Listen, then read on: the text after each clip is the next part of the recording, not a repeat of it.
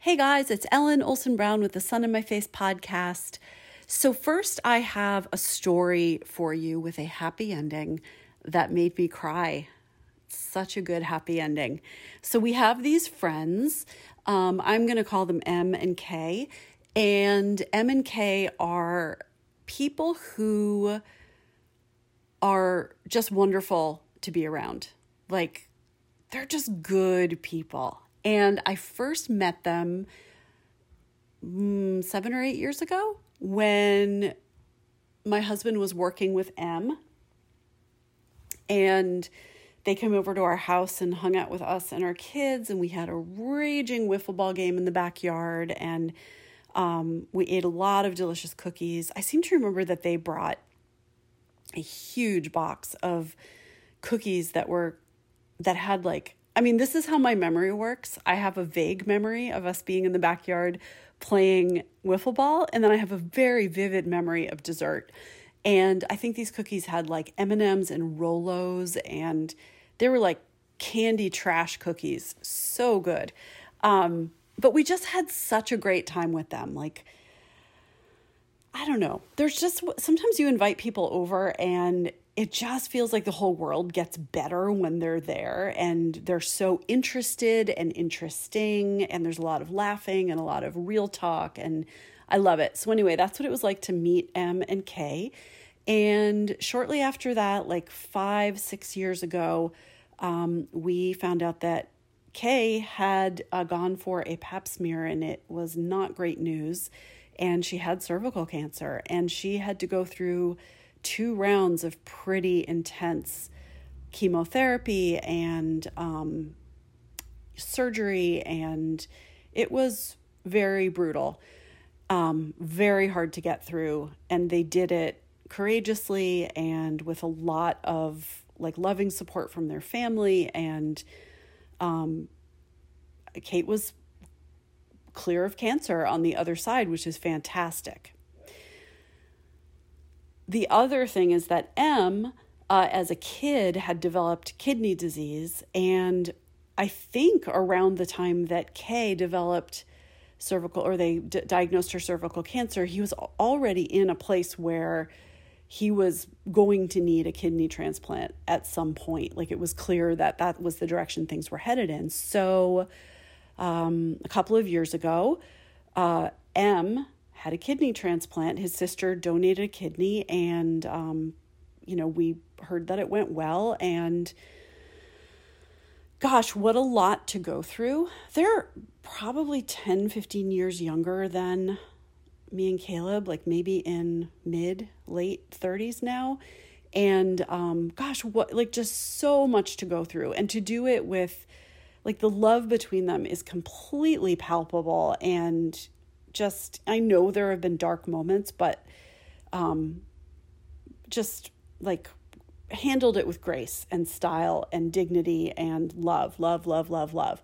So um I knew that Kay had had some of her eggs harvested and frozen before she went through her treatment because she wasn't she knew she was not going to be able to have um, to carry a pregnancy after uh, everything that she went through. And we hadn't completely lost touch with K and M. I'm friends with them on social media and um, but you know, this has been a very strange year and we definitely didn't hang out with them. And the other day, I was scrolling through Instagram and I saw that they have a baby. Um, apparently, they used a uh, a surrogate, and now they have a baby, and they're both healthy and they're both doing great. And this new life was made possible by the extreme generosity of another person.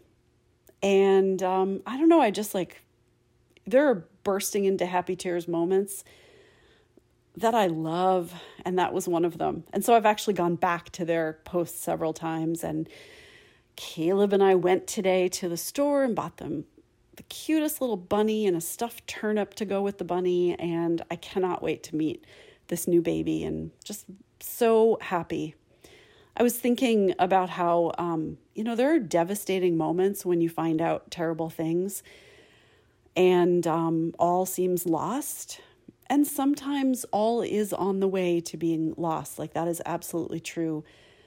Um, but I really admire M and K because they, I feel like they found as many happy endings as they could, as many happy moments along the way. And I'm just so grateful for them that they get to have this this piece of joy in their life. So so wonderful. So, the story's not over till it's over.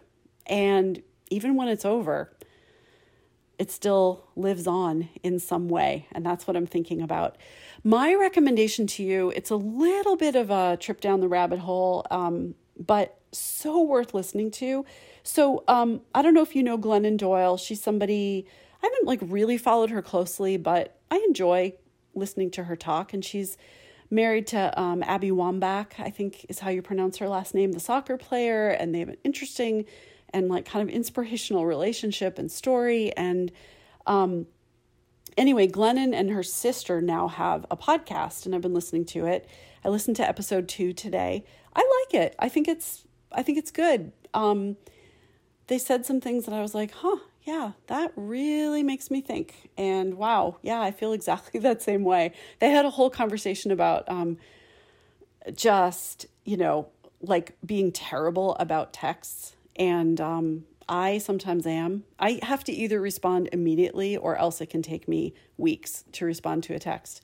In fact, I feel like there is somebody listening to this who I know listens to this podcast and is part of a group chat that I think I've left hang- hanging like it was like, I'll respond tomorrow. And I think I've left it hanging for like a month and a half now. So I will get back to it. But anyway, um, interesting podcast. You might like it.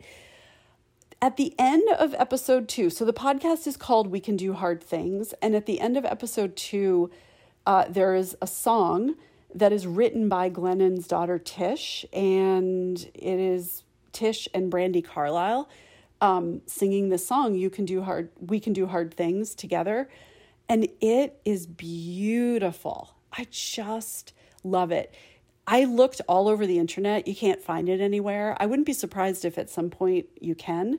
But if you listen to podcasts you do right? Because you're listening to this you should be able to easily find episode two. It's called boundaries. And if you go to about the 104 uh, and 40 seconds mark that is about when the song starts. So um, if you like Brandi Carlile, if you like the Indigo Girls, if you like, you know, that kind of music, it's just, it's wonderful. I really, really enjoyed it. All right, I'll talk to you soon.